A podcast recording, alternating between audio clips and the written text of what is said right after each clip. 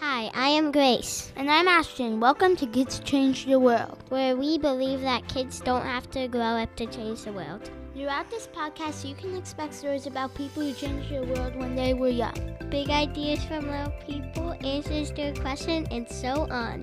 Do you want to get started? Yep, let's do it. Hi, it's Grace, and it's almost February, so we want to start thinking about um about stuff.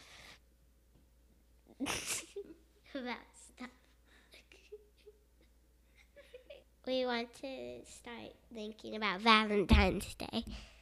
So, um, we were thinking maybe write stuff down on cutout hearts and bring them to school or something, and whoever's nice things to do for Valentine's Day is buy chocolate, chocolates for your teachers and friends. But one of my favorite things is to write down on cut on write down nice stuff on cut out hearts and put like one on people's desk or door if they're doing something nice.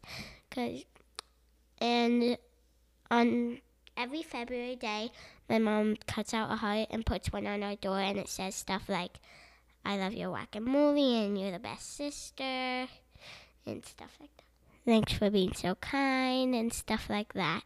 But you could, but if you want to give those to friends or teachers, you can just um, put them on their desk. And then we, and then for my dad, went before he came home for work.